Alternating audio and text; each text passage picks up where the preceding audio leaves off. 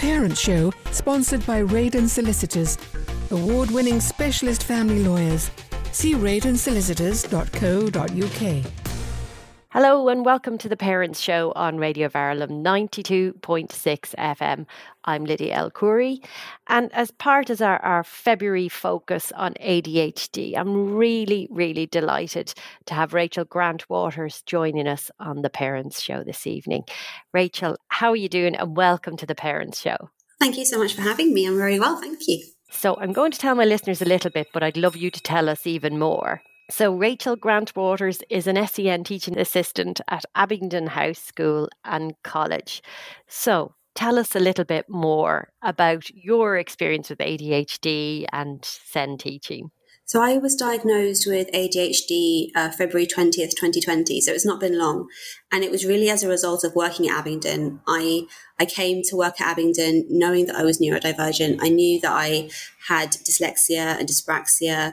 And I was never kind of embarrassed about that coming to work here, but it was being more around the students and seeing their struggles and how much they had mirrored mine that prompted me to go and seek an, an ADHD assessment. And it clarified so much. It lifted the veil getting my diagnosis.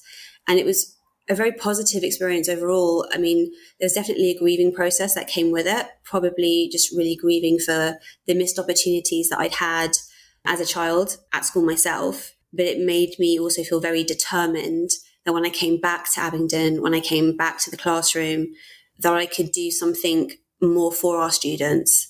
And it was really my colleague Nadia who pointed out the advantage to me. She really highlighted the fact that I would have just that little bit of extra empathy that would go a long way with our ADHD cohorts and just being able to kind of put that into practice and to be able to really identify with their challenges and be a bit more, I suppose, competent in supporting those students specifically was a real confidence booster for me after coming back from that diagnosis. I can imagine, and it, but I'd imagine it's also incredibly valuable to the students in your school, knowing it's not just empathy; you have real understanding. I think for me, the the best part of it is being able to model success in a way. Success looks different to everybody. And, you know, so many students, I'm sure just not in, in Abingdon, but, you know, nationwide would say, you know, when they grow up, they, they want to be a YouTuber or they want to be a gamer or they want to be a content creator and be able to sort of model what success looks like to them from a neurodivergent point of view for me is fantastic because some days you win all the battles. You, you come home with endless energy. You're, you're super kind of ready for anything. And then there are other days where you made it through the day and that's your success. And for them to see that neurodivergency, but also ADHD lives outside of the classroom and is out in the world, that there are grown ups who are having similar challenges to them.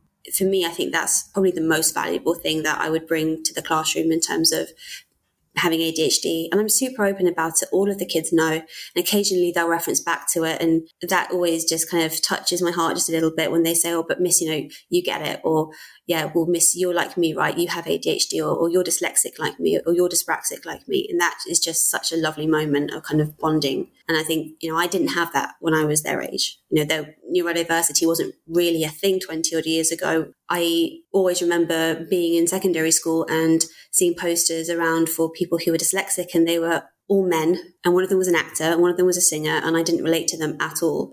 I didn't have a visual reference or I didn't see ADHD being modeled in a successful way growing up. It was something that came with a lot of stigma. And there was just this reputation around students who had ADHD that made you all a little bit wary, I suppose.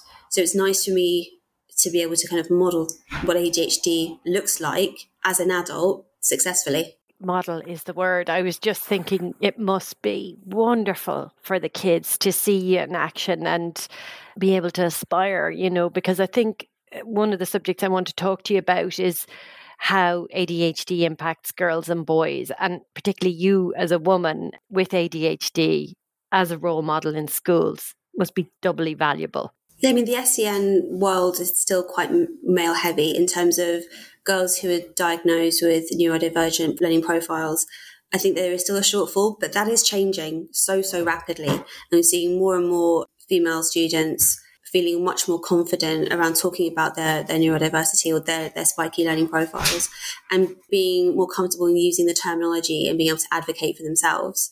It's such a responsibility on adults to advocate for students, be if they're a teacher, if they're a parent, you know, be able to speak up for their students and fight for them. But now more and more, there's female students being able to really identify where their learning challenges are and their what their spiky profile looks like, what their ADHD means to them and actually actively take part in that community. To me, that's been one of the best parts of getting my diagnosis. There is such an active community of women with ADHD out there across the entire country, let alone world. There's, there is so much going on and being able to sort of invite our students to take part in that, to really embrace their neurodiversity and, and find common bonds within that that's super important for their mental health and their well-being to be able to communicate it is so important Brilliant. Thanks, Rachel. So, what about the difference between how it impacts on boys and girls or young women and young men? Sure. I mean, I think, I mean, you've probably heard from other con- contributors, but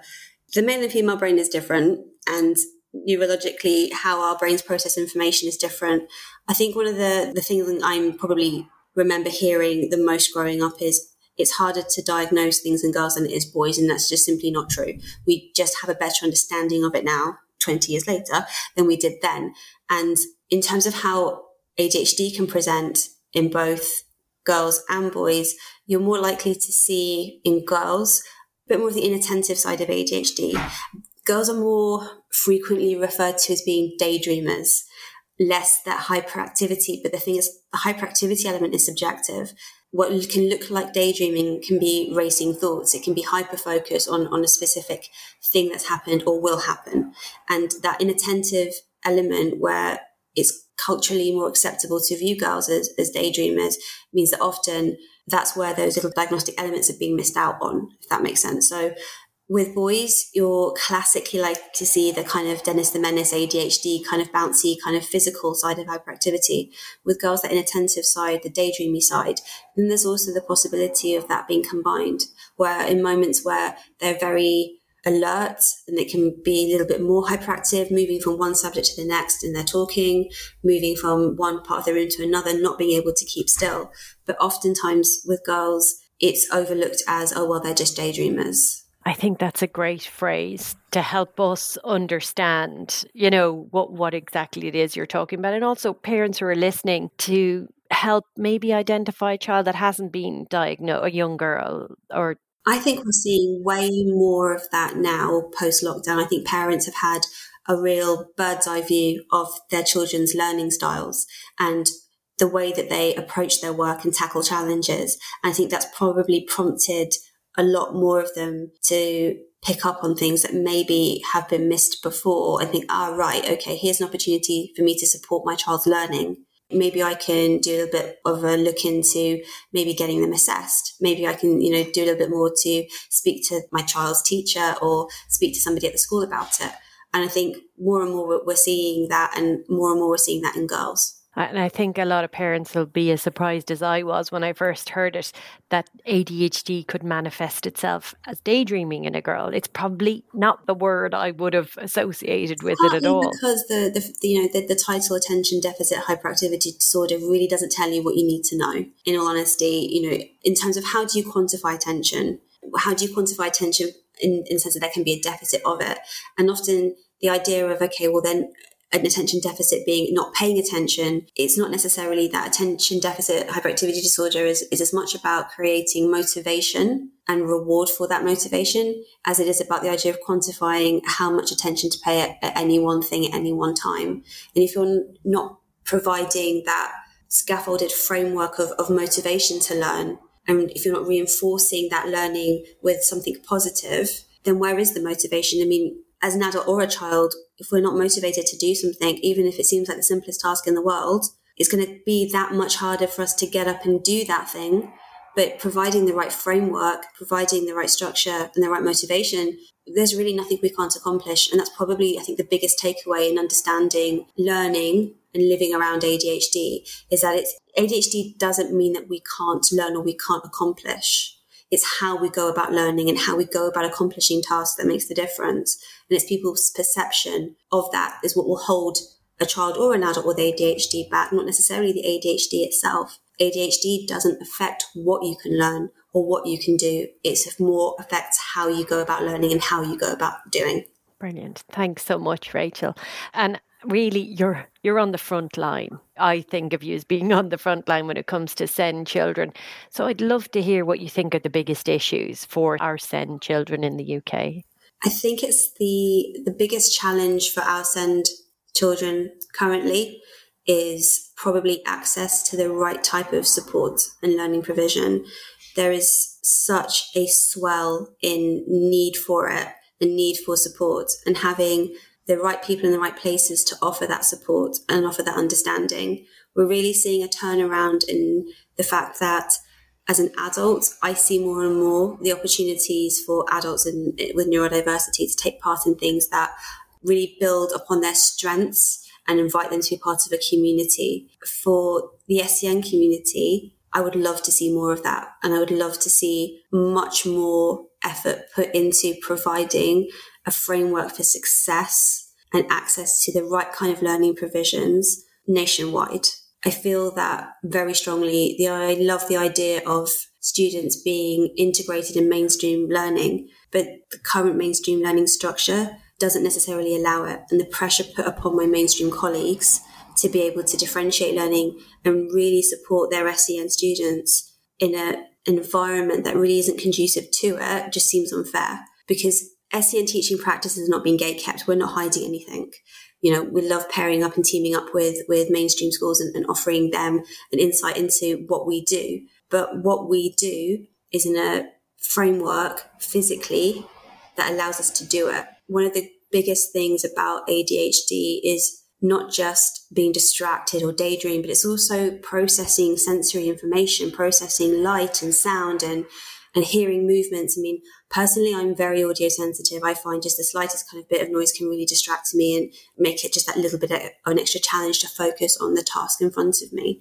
So imagine being a ADHD student with those kinds of like sensory stimulus going on around you with 30 odd other people around you, how difficult that would be. There is so much potential to create environments that are better suited to neurodivergent students, but it has to come from the top down and the pressure that's put upon my mainstream colleagues to kind of meet the needs of their SEN students when they physically don't have the resources to do it. It's unfortunate. It's a shame, and they they have my empathy, and they have. I think I would be comfortable to say they have the whole SEN sector support in striving to make that happen. And I mean, you must see a difference when the proper framework is in place and when it's not.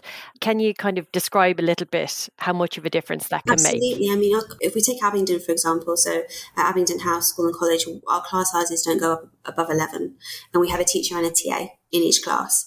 And that allows us to differentiate learning up to 10 different ways, really taking into account our students' individual profiles it's such a privilege to be able to do that and to be able to have, you know, in our classrooms, sensory equipment that helps our students learn, be it things like moving sit cushions, being able to use um, fidget tools, ear defenders if there's too much noise in there, they're finding it distracting, but also actually having a person, our teaching assistants, but also our teachers, be able to go through movement breaks and sensory breaks with our students. And I know from mainstream colleagues that they don't necessarily always have a TA in the classroom. They don't always have the capacity to be able to take a student out for a movement break for five or 10 minutes as needed. The other thing is that what we're able to do at Abingdon is we have an integrated therapy approach. So we're working with occupational therapists and speech and language therapists in a life skills lessons, social skills lessons. We have a physiotherapist. We're able to offer that kind of integrated therapy approach to, to hone those skills and sharpen those skills up. So for future learning, we're able to do that from a young age. And I think having that kind of support in terms of therapy support in taking into consideration their mental health and well-being as well and being able to provide kind of well-being sessions and sessions around really giving them their self-confidence and understanding that their neurodiversity is not a weakness at all that they can turn it into a strength that they can then come out the other side feeling really empowered with a skill set and being able to understand how their brain works is so val- is so invaluable it's a privilege to be able to, to work with our therapy team and that, and to be able to work with our mental health and wellbeing team to give our kids a real sense of confidence and self worth. But you must see a dramatic difference in the parents too, because I, I, can only imagine with children who are so well catered to, they're going to be happier. And obviously, as a result, you'll have happier parents too. Can you talk to us a little bit about that? Our parent community is fabulous. It really is fantastic. and they are very invested in their kids' learning. I think a lot of them have come from situations where previously they were battling against maybe a lack of empathy not necessarily a lack of wanting to help per se, but having their students coming, their children coming from schools who just weren't able to meet their needs and seeing the, the effect on their children's mental health and well-being. I think for them to then find their, their students in our provision with our bespoke learning programs put together for their children to, for them to be integrated and to you know have a, a supportive social network at school with supportive adults and, and teachers who they can trust and i think for them being able to see the difference that that makes just reinforces how much more that they want to support and advocate for their child to make to kind of help them to keep going, keep progressing, keep learning. I would say that overall we do have a very happy relationship with our parents and I definitely like speaking to our parents and being able to tell them how well their, their kids are doing in our lessons. It's always great to be able to say, you know, share that, sharing their successes and sharing their achievements with them. And I think, you know, we do have a very supportive parental community who are very active and we get a lot of positive feedback. And I think that just helps us as faculty, as staff to just feel that more motivated to just keep going and keep providing and stretching those kids, giving them the best opportunities that we can. I'm sure it just the relationships just reinforce each other, and and I, I, can imagine from speaking to parents, friends of mine who have children with ADHD, you give them so much hope because I think that's quite often what's lacking with parents of children who have ADHD in a, in, in a mainstream school that maybe hasn't quite figured out how to best serve or build a framework for their child. I think it can be very challenging for parents with students with ADHD because ADHD still does have that stigma attached to it. And in terms of understanding when you're talking about ADHD, you're not specifically talking about a learning difficulty or a learning challenge you're talking about a neurological developmental delay. And that on top of the fact that they're children, they're not meant to have impulse control as children. They're not meant to have those skills yet. They're meant to learn those skills. Understanding that that development delay just takes them a little bit longer to get a hold of those skills, just a, just a little bit longer and asking them to really fight against their own instincts and fight against their own neurology rather than finding a way to embrace it. You know, it's it's a tricky landscape to navigate, and I think when you are combating that stigma, it takes its toll, not just on the child, but also on the parent. And having to almost be a teacher yourself in, in explaining what that neurological difference is. It can be so wearing. I find myself when I have to explain to people what ADHD means and what it means for me,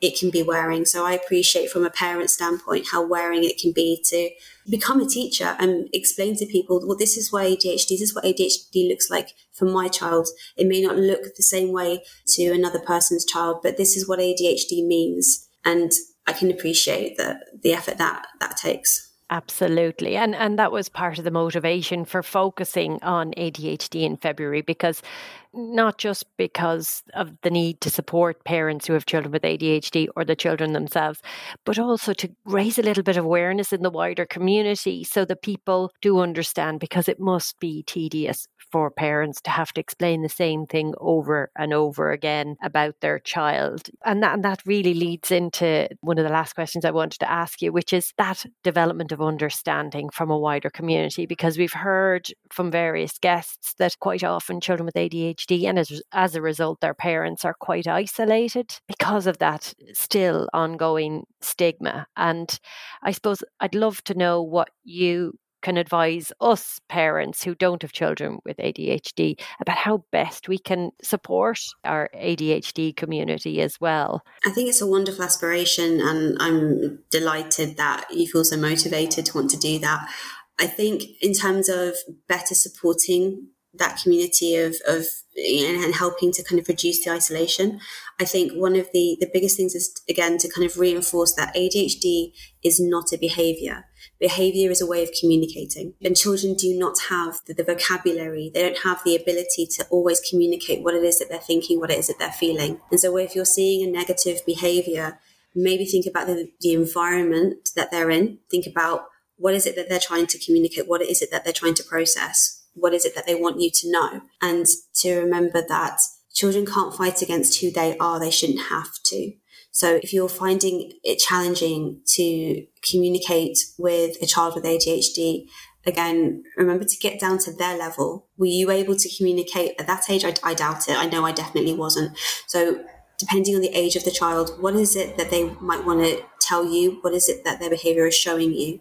And then provide a framework by which that they can have some downtime to maybe come back to being a little bit more level, maybe find them a way to tell you being through drawing, maybe tell you through kind of giving examples. A lot of the time, ADHD kids get told that they're bossy because they're trying to take control of a situation, or maybe provide them with a framework that they can then be more collaborative and maybe working together with with another student, finding ways to help them to communicate. I think is is the best way that we can support our students with ADHD because often they're kids and they don't have the language and, and, the ability to, but also providing them with some breakout space, just providing them with some space where they can go and zone out for a bit, where they don't constantly have to be paying attention to what's going on around them. Give their brains a little bit of a break. Their, their brains are working super hard. They're hearing instructions and they're, they're hearing what's going on, but they're also processing sound and touch and all of their other sensory needs as well. So giving them a little bit of downtime space can often then just help them to then want to come back to the group and see what's going on and take part and maybe not feel like they're having to, to constantly fight against their own brains. Brilliant. I love the fight against their own brains. It feels like, honestly, so much of the time with ADHD, you're fighting your own neurology to fit into what's going on around you. You're fighting against yourself. And just imagine the amount of energy that that takes. Constantly fighting a battle with your own brain to, to be able to achieve the same as what you see around you. And you can imagine how wearing that is and how how demoralizing that is if you're not able to feel like you're keeping up or feel like you're able to to really take part. And again, like I mean, you've mentioned the isolation. It can be very isolating when you you feel like you're being left out for for being who you are.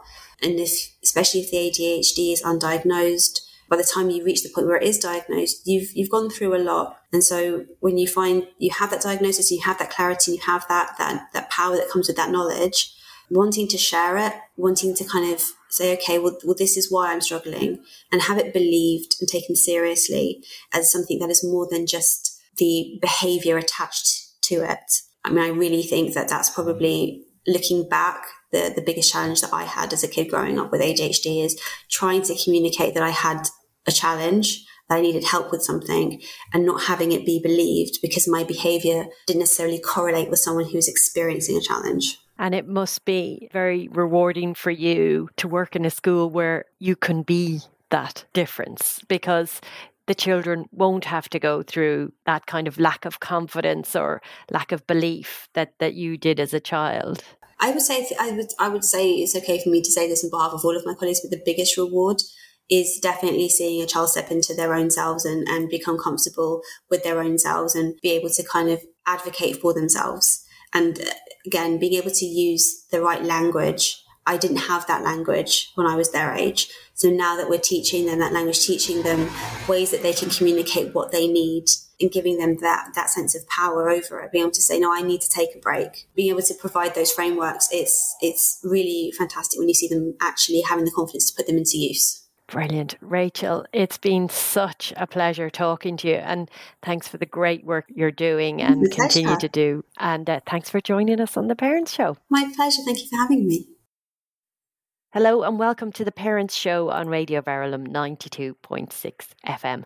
I'm Lydia El Khoury, and tonight I feel extremely honoured um, that we have two of three authors featuring on the Parents Show who are have just published a book called How to Cope When Your Children Can't.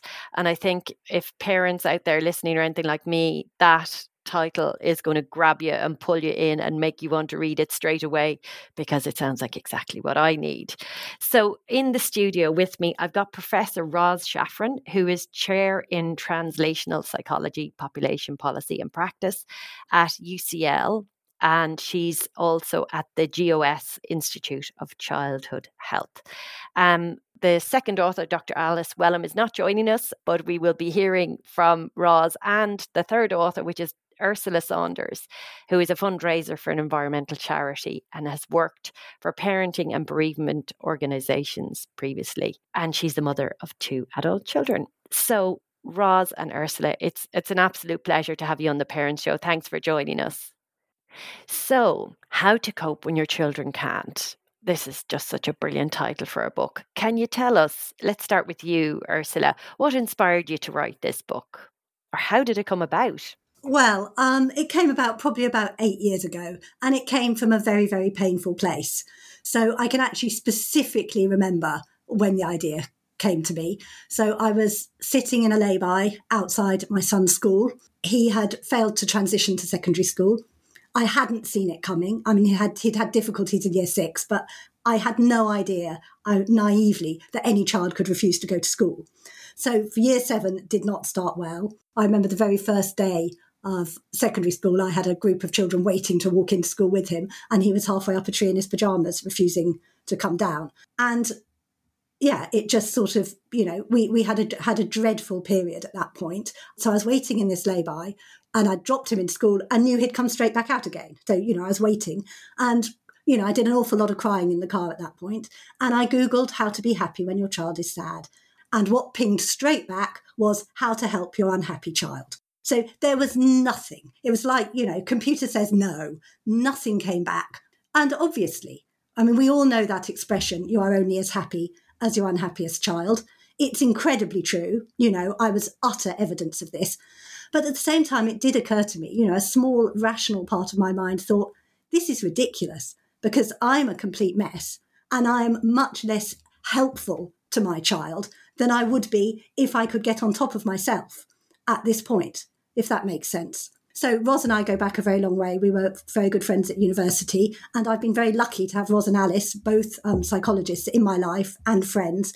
So I was able to go to them, you know, for sort of elite guidance and to be incredibly honest with them as they were friends, but also know that I was actually getting expert information. So that was the genus of the book, and um, you know, the three of us have, um, you know, it started eight years ago. Brilliant. What a wonderful combination. And I think we've all been in your shoes at some point or another, Ursula. Roz, over over to you. What was the reason for you in, in writing this book? The word that springs to mind is relatable. So as you say, Ursula's experience is universal that we have all had all parents have a child who has been unhappy at some point and it has affected us profoundly. And I really wanted to write a book with Ursi that combined what I knew from psychological research, the techniques that have been shown to work, the, my area of expertise, but I wanted to take it beyond that with Ursi's personal experience and the experience of other parents to produce something that was a bit different, that had the personal experience, the personal stories, but also the evidence based research techniques um, that have been shown to work. That makes a huge amount of sense. And actually, for us parents, hearing concrete examples brings brings it to life because, as I say, we've we've all been, I think, we've all been crying in the car at some point over something to do with our children. And um, I really like the subheading of the book: "Comfort, Help, and Hope for Parents." So, is this what you got, Ursula, from your advice from Alice and and Roz? It's what I got, but it's also what when we were discussing the book, and we did this all on Zoom, you know, the three of us, the three of us have not got together at any point. You know, I know Roz and Alice well, but the three of us have not been in a room together because of COVID. So I think we had a call and we basically, you know, we were trying to work out how to do this. You know, writing a book isn't easy. I didn't know that, but I do know that now. And I was basically went, what I want or what I need or what I needed was comfort, help, and hope and they're all equally important, equal weighting. So the comfort was talking to other people, and I did a lot of the interviews, went out to, to speak to other parents. To know that you're not alone is extremely comforting because you feel desperately alone. You know, when this happened to me, I felt I was the only parent of a child of that age not going to school. I couldn't find anyone else. I mean, the world has actually moved on a bit, and I do hear about it a lot now. But I think it was actually rather different eight years ago. You know, there are more resources there, sort of acknowledging that now. Help, because actually, you know, I, I still wanted things to change. And hope is a, you know, a, a more sort of ephemeral concept, but incredibly important. You know, hearing that other families have gone through stuff that you go through, worse than you go through, whatever, but actually knowing that things change, this too will pass, is part of the hope mantra. So I think actually we nailed it pretty well coming up with that with that as our subtitle. Absolutely. And we've had the pleasure of speaking to Professor Roz Shafran on, on the Parents Show before, and we know your advice is invaluable, really, really second to none. But was that a challenge to get those, to kind of cover all those bases comfort, help, and hope for parents? That's very kind of you to say that, Lydia. So thank you very much. I think it, it did evolve so we have very different, we, we're coming from very different places. We have very different skill sets. And in the same way as it's quite difficult when you Google and Ursi Googles, you know, my unhappy child, you've got a lot of techniques to help your unhappy child. We actually didn't want to have a book that strayed into depression. And this is a you know, this book tells you how to address depression. This book tells you how to address anxiety or anger or guilt or jealousy and all of those hidden emotions. We wanted, there are other resources for that. We really wanted to produce a book that had some techniques to help you in the here and now and the techniques that really cut across different problems. So the, the techniques that we chose to, or I chose to sort of include in the book are things like problem solving, because problem solving is an evidence based technique for depression, for anxiety, for eating disorders. So it cuts across different problems, more of the general principles of some cognitive therapy and so on, and signposting people to resources where they might find them, the stress bucket. So those kind of more general techniques that have been shown to work, but coupling them with mantras. You know, there's not been a research trial on the use of mantras, but you only have to click on your social media to see that there's a huge take up and people find them helpful and that there's not one mantra for everybody. So everyone has a personal kind of shortcut. And I think that's another point we really wanted to make in the book. So Ursula's way, idea of a pleasurable activity is to go swimming in a lake in the morning. Now, if you had to give me a punishment, it would be to go swimming in a lake on a, you know. So I'm with you. if if there's one thing that's that my work has really taught me, it is that there isn't a one an off the peg solution that works for everybody, and no two people are the same, no circumstances are the same. So we really wanted to express these sorts of principles and give people options. And if a bit doesn't work for them, then that's fine. That won't work for you, but there's something else later on, hopefully, in the book that will be more helpful. And can I just bring you back to mantras? I mean, sorry, Ursula, I'll come back to you in just one second. I feel like I'm a bit out of the loop. What do you mean by mantra? So uh, we just mean those kinds of posters that have little sayings and snippets on that remind you. So Ursula's already said, this too shall pass. That's my screensaver. And uh, we have other ones in the book that are these sorts of shortcuts to things that people might want to remember. So let it go, those sorts of things. Ursula, do you want to add mantras? Um, I think the one that sort of got me through and we kept coming back to as a trio on the call is You Are Not Your Child. So there's a large section on basically untangling. And, you know, You Are Not Your Child is what you, you use to sort of ground yourself, calm yourself, come back to a sort of steady place when things just explode and feel utterly impossible. So yeah, I'm a huge fan of fan of a mantra. And basically, the more you know, tangled and confused and overwhelmed you are, if you can come back to something that just you know resets your settings in a small way. And I've I found you know talking to other parents, you know, a lot of mantras came out. You know, I or mantras for certain stages. You know, so at one point my mantra was I set a very low bar. Mean, it's a very uninspiring mantra, but it, it kept me sort of where I was. I'm not in that mantra at the moment, but you are not your child will work for a parent, you know, of whatever age the parent and the child, I think. Brilliant. Roz. So the, the chapter title for the mantras is called Comfort, Help and Hope in a Nutshell. There you go. That that kind of explains it all.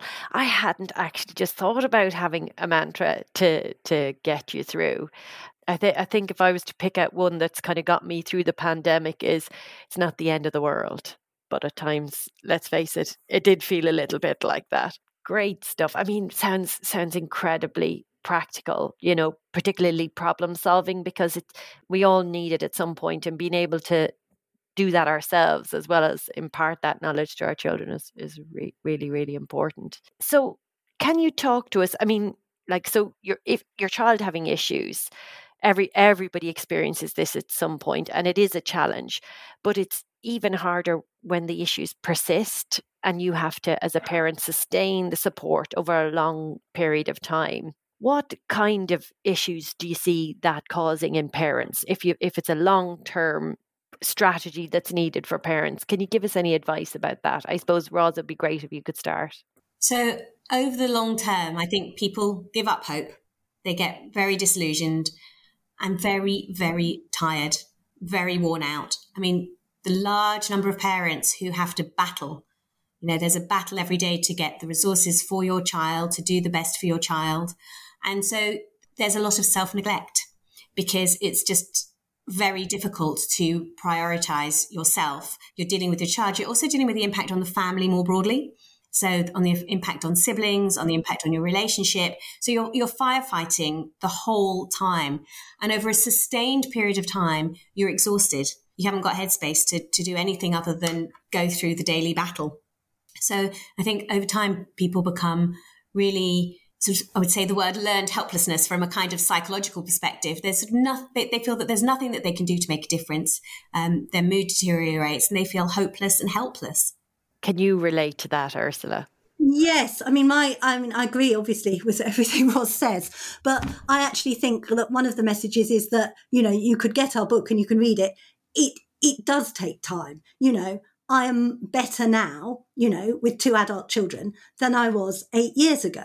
You know, I couldn't have read this and turned things around in six months. There's a there's a period of time that has to be allowed anyway with longer term stuff. But then you need the hope and the strategies and the persistence. And, you know, things move through time. So actually, you know, I can look back, I can reframe situations. And although, you know, there's been some, some, you know, terribly painful, difficult, embarrassing things, I've actually, you know, come across people that I would not have come across if my life had taken a more conventional parenting route. And I'm deeply grateful for that. You see things through a different lens and you, you can take you can take hope from that and you can actually think you know well I, you know I've been helped by these people um, I've I've had windows into these people's lives that is a privilege so you know you reframe stuff over a longer term as well you know you become a different person essentially and that's not always a bad thing yeah, I think we can we can all relate to that, Ursula, and in, and indeed, with every year that passes, in in the eight years that uh, you've been um, the period of eight years you've been talking about there's been so many transitions so many learning episodes. And i think we'll only be finished learning when when we're 80 or whatever. You know it, it just feels like a never never ending process and we'll only know everything at the end.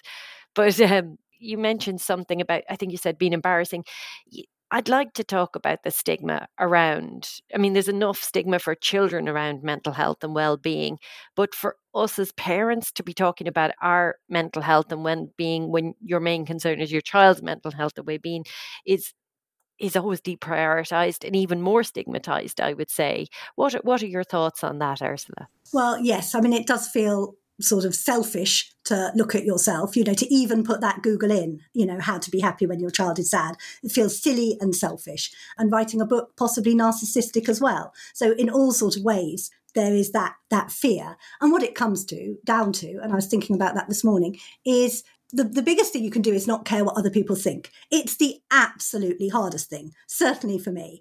And, you know, I have moments of thinking I'm moving in this direction, and then I go straight back to square one. So, yeah, the shame of realizing that your child is not doing what other people's children are doing at that time.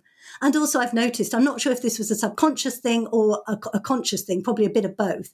And that actually, on the whole, my friendships now are with you know people who are younger or people who are older. You know, I've got some older neighbors and friends, I've got younger colleagues, and they are where I put my energies friendship wise. Because actually, being friends with my peers you know, particularly, you know, a few years ago, was extremely hard because I had to look right in the face of what wasn't going on in my home and see what was going on in there. And then the shame, the jealousy, you know, the, the sense of inadequacy, the sense of what have I done wrong, all of that. Yeah, so so it's it's very big the stigma, and I think think it remains big. But of course, the more you talk about it and find friends that understand, and you know, a few of the parents we spoke to they said you have to be careful with your friendships. You know, you have to be quite brutal about what friendships support you and get you and what friendships don't. And inevitably, you know, your your life will move a little bit as a result. And if you've got social networks, they will change. Or, of course, perhaps you don't have social networks. Perhaps you don't have friends in the first place. And that's an issue. You know, if your child doesn't have friends, we wade into very painful, complicated, and yet very common territory here. And Ursula, I just want to say thank you so much for being so honest because I, I think a lot of us aren't that honest about about how painful it is and, and about the stigma. And Roz, you must hear this a lot. I I just love to know if you've what you think about it and if you've any words of advice for us. Yeah, so do you do hear it a lot and feeling selfish for even thinking about yourself, but also the reality is that you know, when the oxygen mask comes down, it goes over your face before it goes over your child's. And I think you know, that's the kind of principle we were working on with the book.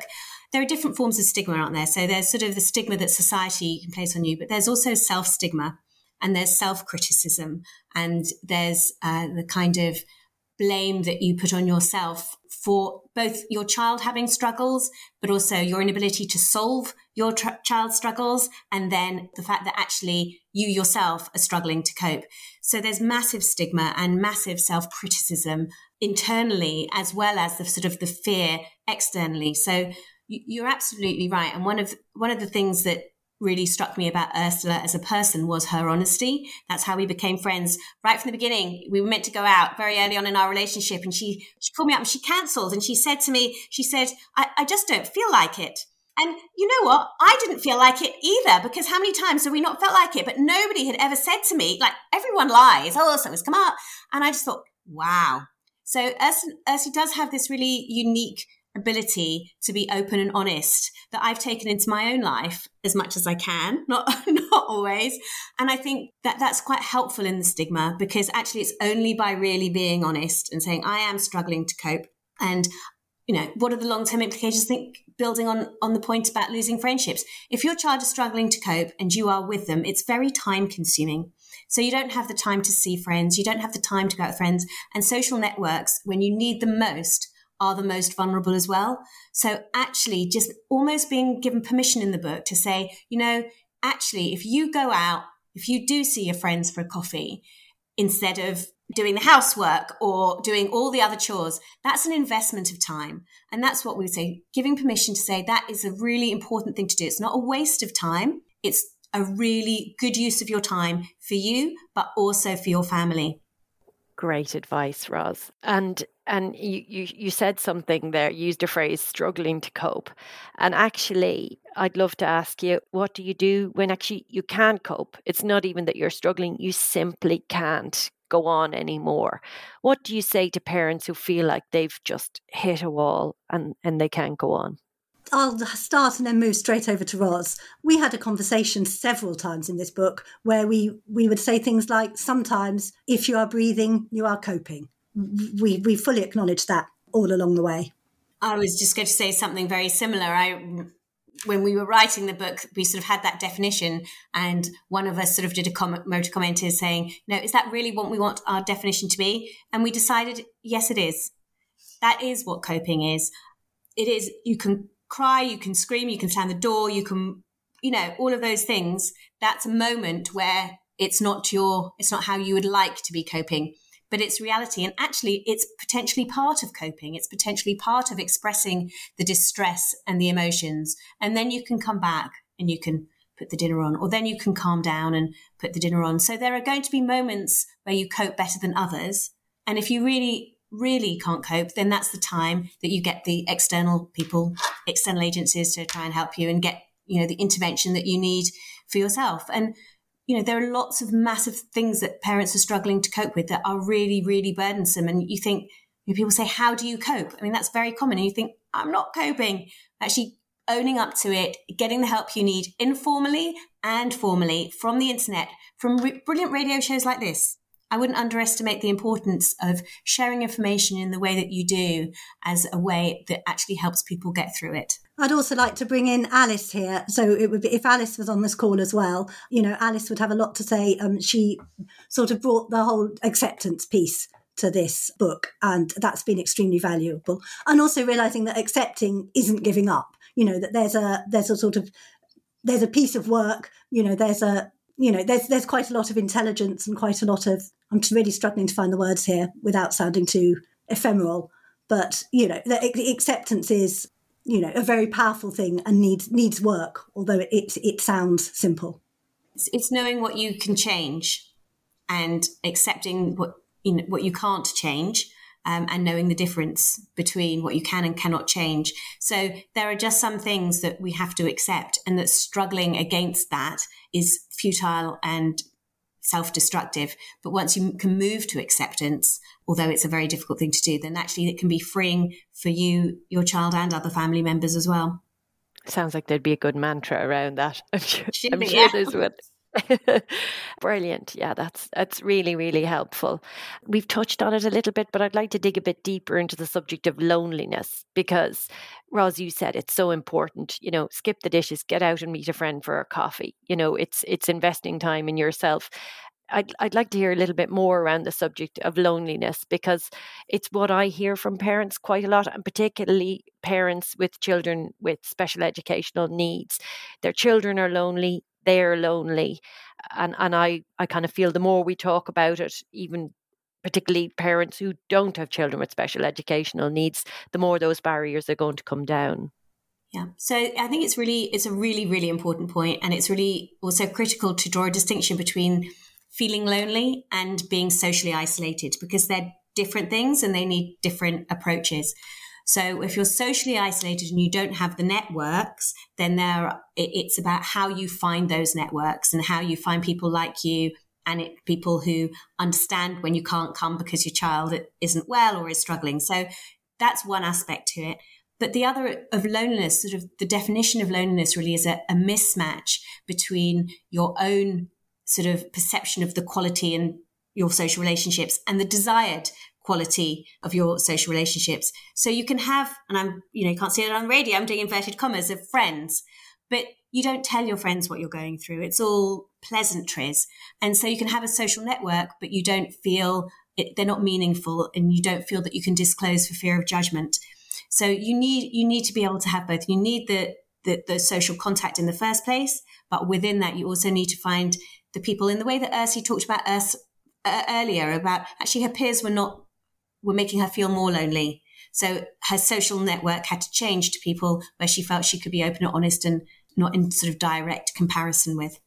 Ursula, did you want to say something in particular about loneliness or social isolation? I mean, I was definitely, you know, this was one of the the reasons, you know, I wanted to write this book was that I had never felt so lonely, and I had lots of friends. I had a job socially that has, that's not been any one of my issues but the loneliness I felt then, and from my family. I mean, I my I was furious with my husband because he wasn't as broken as me. And, you know, my closest friends in many ways weren't in this situation. But, you know, the loneliness was catastrophic. Not for that long, you know, I did get the support. I had, you know, I did have Roz and Alice in my bag. I'm extremely lucky for that reason. You know, I, I, you know, I have this elite network of both experts and friends in those two. So this was a deeply honest collaboration at many points, and that helped me get out of the loneliness. And then all the other stuff. Also got a dog. This will this will make you laugh. We got a puppy. And I had never wanted a dog. I'd always been, you know, cats were everything. And eventually, you know, we succumbed to, to pressure and and that dog has filled our house with so much pleasure. There's been enough dog to go round. And, you know, she's a small dog, but getting a puppy, and I remember taking her out. I think my husband was always away from work. And so I was looking after on my own. I took her out, I think about 3 a.m. for a little wee on the lawn. And it was spring and there was a big full moon rising. And I just thought, something is shifting. I think that was the first moment I sensed that, you know, there was a, something had lightened in me. And then just looking after this dog, a really simple form of, you know, I think some people have a nightmare with puppies. We were very lucky. We had a very easy puppy. I'd had very difficult babies. So the contrast was extreme. Suddenly, I could do this. It was working. This caregiving relationship was working. The dog was delighted to see me, delighted to see all of us. And so, you know, from a loneliness perspective, that dog definitely filled a hole. That's fantastic. and I, I, you're definitely not alone in feeling like that. That unconditional love, particularly from dogs, is. They're uh, not good for the planet. As someone who works for, you know, be careful. okay. So the, the structure of the book is you have resources, you've got techniques, and you also rely on on parent stories. Is is that a good kind of overview of, of the structure of the book and I, I think so, with a with a big chunk of acceptance at the end. I like that, uh, Ursula. And we do say, I mean, you know, Roz mentioned earlier, you know, we had it's not everything is for everyone. We we've we've opened a conversation here. This is the first thing that resource that we've found that is looking at this particular conversation, looking at the happiness of the parents instead of focusing on the children. It's for the parents. Well, it, I think I, I think it will appeal to parents and it certainly will resonate. Yes, so I was going to say, and so we've got sections that, so there's a section on boundaries. Boundaries have never worked for me. Boundaries have made things hugely worse, but useful to have in there, but fine to leave it. You know, there's a lot of take it or leave it. There'll be, there'll be something for everyone in there. I'm convinced of it. But, you know, it's, and you can dip in. We haven't written it such that, you know, because again, we talked earlier about when you're coping, how very difficult it can be. Sometimes, you know, reading a book can feel impossible absolutely, you know, far too big a task. But actually, you could sort of open up at any page and possibly find something that will give you a little bit of a handhold at a certain point. And it was very much written with that in mind. Would you agree, Roz? Yes, I definitely would agree. Mm. And that's uh, for my menopausal brain. That's that's like music to my ears. Thank you so much for doing it like that because, as you say, like reading a whole book is is Herculean for me right now.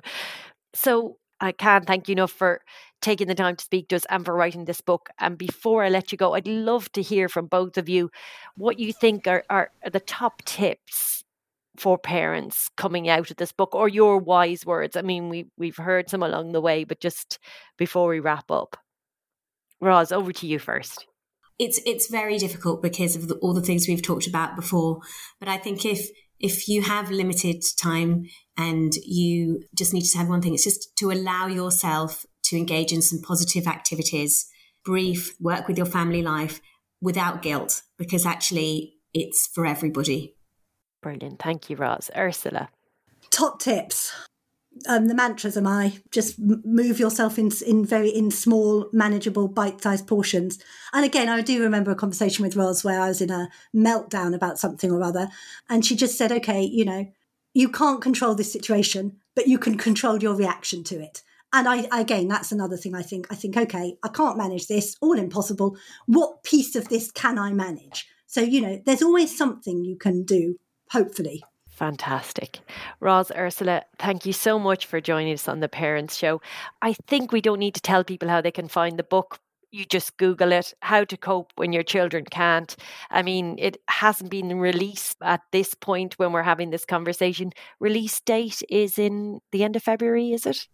It's actually, I think it's the 24th. So it actually is imminent or at the very latest yeah. it should be the, the 25th but if we could if you like the book could you please write a review because you write books, then actually getting reviews out is really important to encourage other people as well to read it. So if you like the book, please do leave a review. If you don't like the book, if you don't like it, don't. if you don't, I was going to say, if you don't like it, let us know personally, and we can uh, see what we can do to improve it going forward. And you can, of course, pre-order actually on on several several websites. Very easy to find how to cope when your children can't. I have to say, like Roz and Ursula, your friendship and and the combination of your expertise, Roz, and and your very very normal experience, Ursula, is brilliant. It's such a great reason to write a book, and and I and I think great things will come from it. I'm I'm really looking forward to reading it. Thank you so much. Thank you so much for having us, and thank you for a fantastic conversation. Really appreciate the opportunity. Thank you.